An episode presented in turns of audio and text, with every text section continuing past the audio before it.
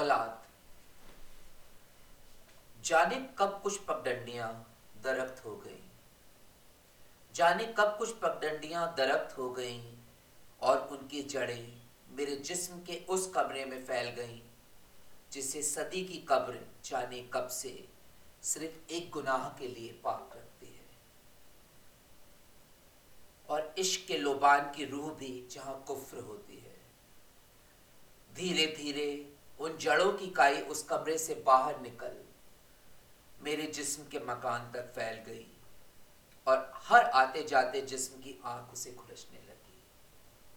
मेरे वजूद के हर एक हस्ताक्षर ने उस कमरे की कुंडी खोल उसे चंद बल्बों की दो रोशनी दिखानी चाहिए।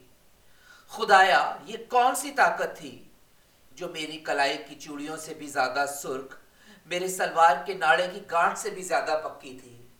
जिसने उस दरवाजे पर लगी हर ठोकर को सह लिया और रात के सूरज की रोशनी में उस काई को एक चेहरा दे दिया। अम्मा, एक दिन तू भी तो ये गांठ ऐसे ही बाँध बैठी थी, क्योंकि तेरी कोक जाई में ई की एक मात्रा थी और ममता में ई की मात्रा नहीं लिखी जाती। शायद तेरी विरासत से मैं ये गांठ ले आई हूँ, जिसके रहते लोगों के इस हराम की औलाद को मैं अपनी औलाद कह पाई हूँ। मैं अपनी औलाद कह पाई हूँ। निखिल कपूर।